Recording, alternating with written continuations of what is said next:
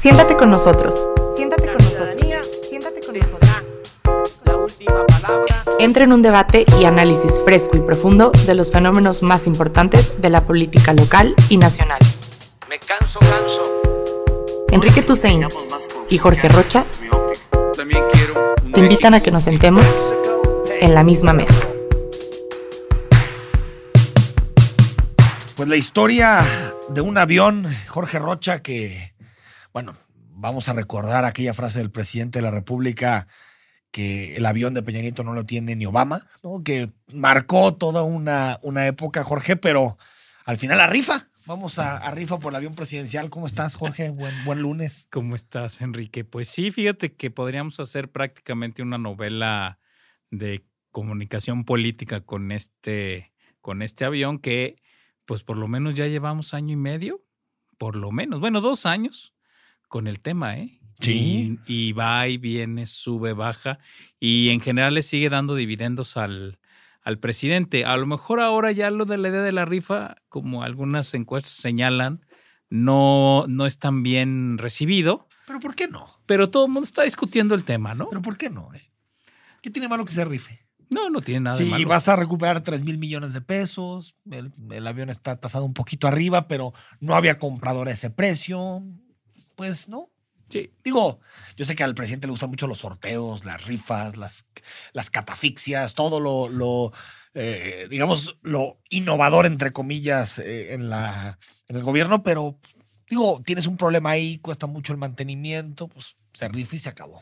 Claro, sí, ahí el, fíjate que el primer gran tema es cómo en este país permitimos que un presidente comprara ese armastrote. Ese es, yo creo que es el pero es que no podíamos no el primer permitirlo. tema. Pues eso decidió claro. comprarlo Felipe Calderón, se lo heredó a Peña y Sí, sí, eso no es decisión de nosotros. claro, pero fíjate que es como esta visión de las presidencias casi Claro, reales, casi de emperadores, ¿no? Sí. Decir, a ver, es que como es el presidente de un país, de la quin- quinceava economía del mundo, entonces por lo tanto ameritamos una cosa que es ostentosa, incosteable, carísima en el mantenimiento y que la verdad es que sirvió para solo exhibir los excesos de la clase política, ¿eh? Para eso sirvió ese, ese avión, definitivamente.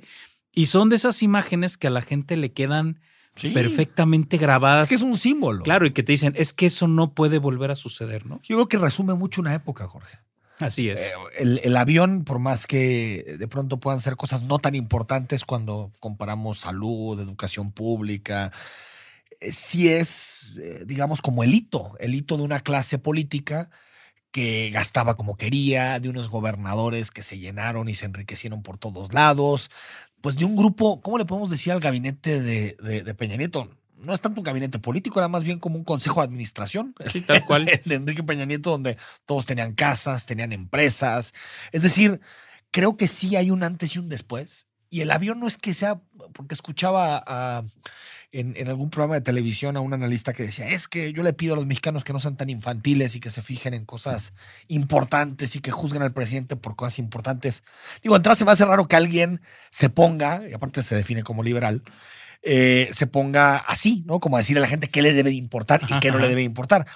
Pero creo que es lo, lo icónico, lo simbólico de eso, que es una clase política que le valió durante muchísimo tiempo. Y creo que en buena parte el resultado electoral de 2018 es reflejo de eso, del hartazgo que mucha gente vivió con una clase política de mis reyes, porque son mis reyes todos esos. Fíjate que yo estoy, a ver, creo que eh, efectivamente la parte simbólica del avión ahí está colocada.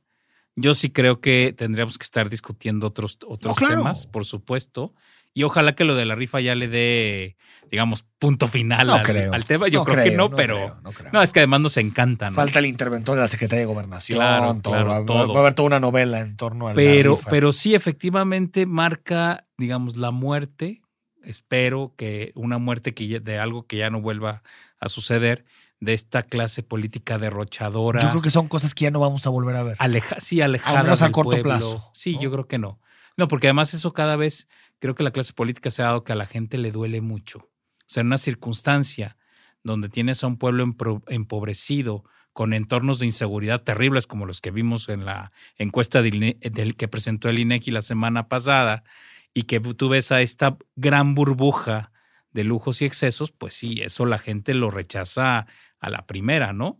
Ahí, ahí casi te digo, voy a hacer una analogía extremadamente exagerada, ¿no? Pero es como el Bastilla, es como esta lógica de la Revolución Francesa donde cualquier exceso era castigado con la, con la guillotina, ¿no? Creo que ese es el momento político en el que estamos metidos. Ahora, yo sí espero que le demos punto final al asunto.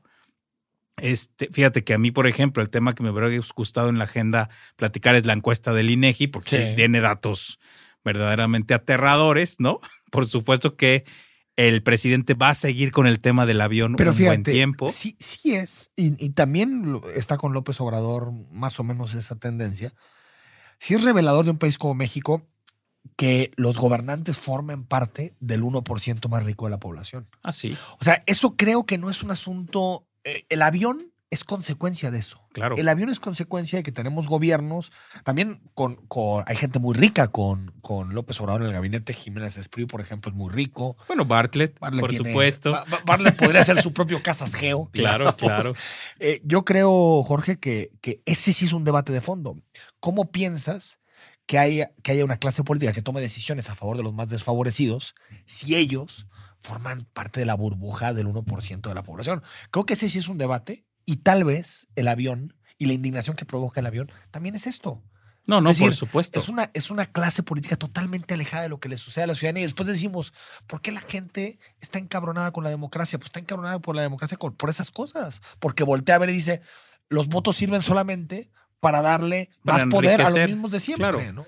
No, y bueno, y ahí tenemos a algunos que no son empresarios, pero que también han tenido una gran vida, como la secretaria de Gobernación, por supuesto, ¿no? Ah, claro. Olga Sánchez Cordero y otros. Digo, aunque sí, a ver, yo identifico en el gabinete gente que ha tenido una vida, digamos, en la Más medianía. Sí. No, digo, la secretaria de Bienestar, por ejemplo, María Albores, Sí, Víctor de Toledo, trabajo también. la del Luisa trabajo. Alcalde, ¿no? Exacto, es decir, gente que sí viene, digamos, de estratos medios, ¿no? Cosa que con Peña no Claro, sucedía, ¿no? y Era que sí- puro millonario. Exacto, y que sí tenía, y que sí ha tenido contacto cotidiano con sectores muy empobrecidos del país, ¿no? Sí, hay que recordar este el desafío del salario mínimo que tienen en Estados Unidos, que es que una organización le, eh, digamos, le pide a un diputado, a un representante en Estados Unidos, que viva con un salario mínimo una semana.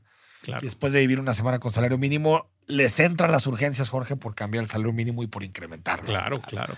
Migración, otro tema eh, eh, fundamental. Tremendísimo. Eh, tremendísimo.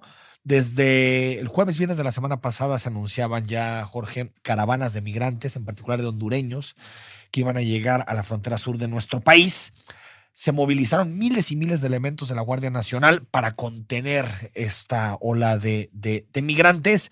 Y las escenas que estamos viendo, desde mi punto de vista, realmente son vergonzosas, porque la Guardia Nacional, que debe estar para combatir a los delincuentes, que debe estar para garantizar un México en paz, pues lanza piedras, pelotas de goma, para que los migrantes no puedan cruzar por el río Suchiate.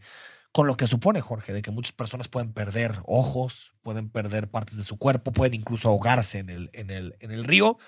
Pero la encomienda es que no entre Nadie. Ninguno, porque ese compromiso lo hicimos con Donald Trump, de, de que le vamos a ahorrar los problemas en la frontera norte, eso uno.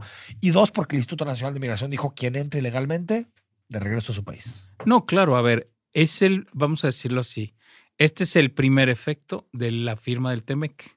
O sea, recordemos que el TEMEC ya por fin se aprobó en el Senado de Estados Unidos. Falta Canadá. Sí, falta Canadá, pero seguramente ahí no, no va a haber problema, va a pasar, digamos, de manera fluida, pero la parte complicada que eran las, los parlamentos en Estados Unidos ya lo, ya lo Las dos aprobaron. cámaras ya. Exacto, las dos cámaras, por lo cual, por lo cual, bueno, este es el primer efecto, porque yo creo que una de las grandes, digamos, de las partes de letra chiquita, incluso no escrita, del TEMEC, es precisamente la contención de la migración. Y Pues letra chiquita, letra chiquita no. bueno, Bueno, no está escrito, pero de que lo ha dicho Trump por Claro. delante y por detrás. sí, es, es la, es a la- quien no le quede claro eso es porque vive en otro país. es la letra no Sí. escrita, como bien lo dices, y que así va a ser por lo menos todo este año, ¿eh? Por lo menos, es decir, hasta después de las elecciones en Estados Unidos. Hasta noviembre. Sí, claro. ¿Por qué? Porque este va a ser, sin duda, un tema de campaña A ver, lo está en Estados. Unidos. Estas imágenes en Estados Unidos, hace rato estaba viendo Fox News, eh, una cadena muy cercana a, A- a Donald, Trump. Trump, claro. Estas imágenes estaban siendo reproducidas constantemente como claro. una victoria política del, del, Trump. del presidente Donald Trump.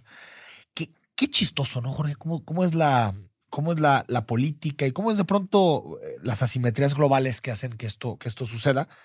Llega un gobierno de izquierda a México, vamos poniéndole todas las comillas que queramos, porque eh, digamos que tiene de pronto comportamientos no muy de izquierda, pero que intercambia libre comercio, estabilidad comercial, estabilidad económica por derechos humanos y migración. Sí, tal Porque cual. es lo que se está haciendo. O sea, Sí. en realidad, y entiendo también, Jorge, que es una decisión muy difícil. ¿eh? Ah, no, es una decisión muy difícil porque muchas veces con, la, con las manos en la cintura podemos decir, mira, el presidente, qué porque. Y a, y a mí me dan pena esas imágenes, ver que la Guardia Nacional está utilizando para hacerle daño a migrantes que Claro. lo único que piensan, lo único que quieren es un futuro mejor. Lo único.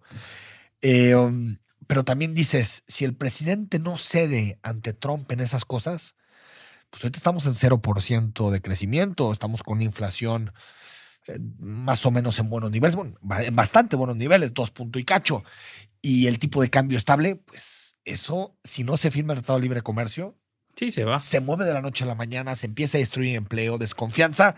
Trump ha sabido utilizar esa fuerza que tiene Estados Unidos en términos comercial para doblegar a, a la Por administración de López. Obrador. No, y, y también hay que decirlo, también hay una parte de, o una muy buena parte de mexicanos que estas imágenes No, les gusta. también ¿no? les gustan. ¿eh? Es Sí. decir, tampoco es que nuestro país esté, digamos, muy feliz de que la, la migración Pero se la dé, política migratoria no debería ser un concurso de No, por popularidad. No, o sea, debería estar apegado Ahora, a. mira, el gran problema para mí es que hasta este momento México no ha planteado lo que le han demandado a los otros presidentes, otros analistas y organizaciones en el tema migratorio es una política propia. Eso no existe La todavía. que llamó López Obrador en su momento la vía mexicana. Claro, es y también Marcelo Ebrard. Sí, sí, migratoria. esa no está sobre la mesa, no está colocada, que uno supondría tendría que ser una mezcla inteligente que pueda a la vez de que de alguna manera responder a, la- a las demandas comerciales de Estados Unidos, también, por supuesto, responder a los derechos de, de, lo- de los migrantes. Y otra es también cómo metes en esta discusión a los gobiernos latinoamericanos, a los gobiernos centroamericanos, que son los grandes ausentes del tema, ¿eh? Bueno, eh, si, si te acuerdas, el año pasado, Jorge, eh, hubo de Sí. parte del presidente López Obrador la gestión de recursos. Claro. Incluso el programa Sembrando Vida Sí, sí, llega hasta El Salvador. no, claro. Eh, hay que recordar la visita que hizo El presidente. López Obrador con, con el tuitero presidente de El Exacto. Salvador, Bukele. Pero, eh, Pero se quedó allí, bueno, hay una transferencia ahorita de recursos. Creo que sí tiene en la cabeza el presidente López Obrador la idea de que para frenar la migración solo se puede hacer con desarrollo. Eso creo que sí lo tiene en la cabeza. El asunto es cuál es tu margen de maniobra. No, claro, no, ¿Cuál? y una, y una ¿No? política que respete, porque además, a ver, no todo en Centroamérica tiene que ver con economía. No. O sea, hay, mucha migración por violencia. Bueno, creo que incluso puede ser la mayoría. Claro, y esa, Sí. y esa no está trabajada de ninguna forma. ¿eh? O sea, es gente a la que le violan sus derechos en su país de origen porque los gobiernos de allá lo permiten y luego vienen aquí y también les violan los derechos. Y además los que logran pasar, por supuesto que ya en la frontera norte les vuelven a violar derechos. ¿eh?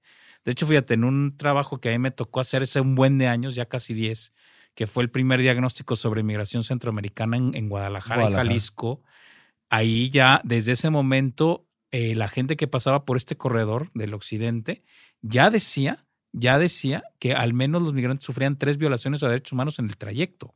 Ya en ese momento, ¿eh? Y todavía estas políticas no eran tan restrictivas. Claro, y si a eso le sumas que también la delincuencia organizada se ha fijado en la migración centroamericana para hacer negocios, entonces la verdad es que la vulnerabilidad de los migrantes en este país es enorme. De hecho, las caravanas son una respuesta a Sí, ello. sí, las caravanas es. Porque visibilizan, agrupan, Sí. de alguna manera minan Haces la bola. vulnerabilidad. Haces Exacto, bola para evitar que se te violen tus derechos humanos. Todo mundo va caminando a la par y por supuesto que al hacerte visible, este tipo de violaciones sí, sí se minimizan, ¿eh? Ahora, aquí eh, el, el tema tiene que ser llevado a otras instancias internacionales, Jorge, porque por más que México tuviera una estrategia clara en este tema, que no la tiene, estoy de acuerdo contigo, pues tampoco México se puede hacer cargo de todo esto. Ah, no, por O sea, supuesto. porque es ser, digamos, como el filtro previo a Estados Unidos, o sea, el país más poderoso del mundo, al que recibe más migración.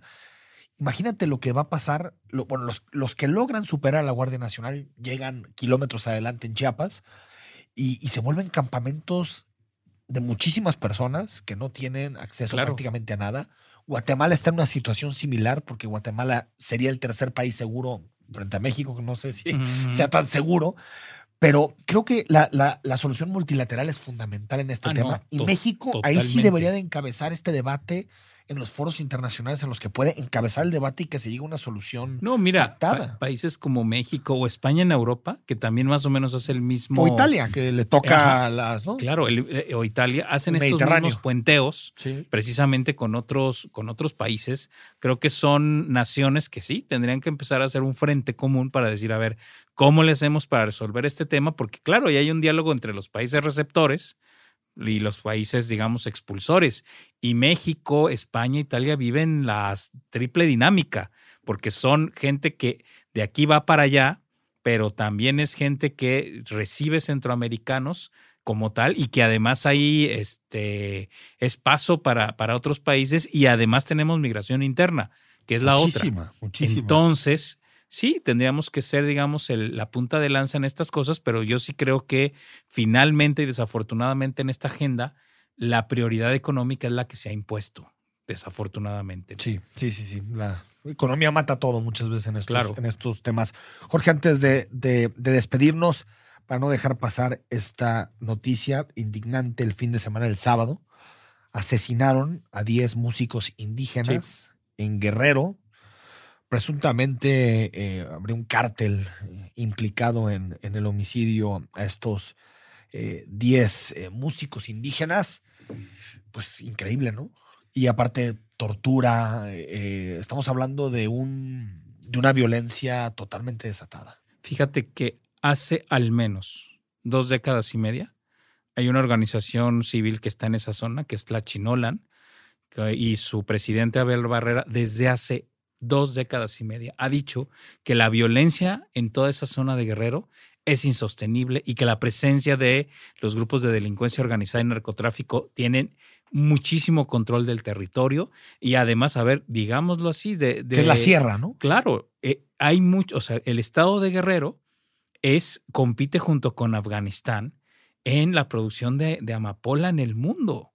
O sea, Muchos intereses. claro, del hay narco. demasiados intereses de narcotráfico en esa región. Se ha señalado desde hace muchísimos años que eso pasa y sin embargo la verdad es que la respuesta institu- institucional ha sido endeble. Han pasado distintos partidos en la presidencia, distintos partidos en la gobernatura No creo que han gobernado todo. Claro. El PAN, tal vez, ¿no? El PAN que so- no es el único que no ha gobernado en Guerrero, pero ha gobernado el PRI, ha gobernado el PRD. En- Bueno. a nivel nacional gobernó el PAN, el PRI y ahora Moreno. Con Ángel Aguirre No recuerdo que, que el PAN retiró a su candidato para apoyar tácitamente a Ángel Aguirre como Así gobernador. es, pero- Bueno, Ayotzinapa es- Pero ha habido alternancias de todo tipo prácticamente y no ha pasado nada en el estado de Pero, Guerrero. pero qué impresionante, ¿no? O sea, puede llegar un comando, bueno, se, se- se habla de, de, de, de sicarios que se llaman las ardillas o los ardillas. Los ardillos. Los ardillos. Y esta agrupación se, se llamaba Sensación. Y llegan y a los 10 los, los asesinan así, a sangre fría.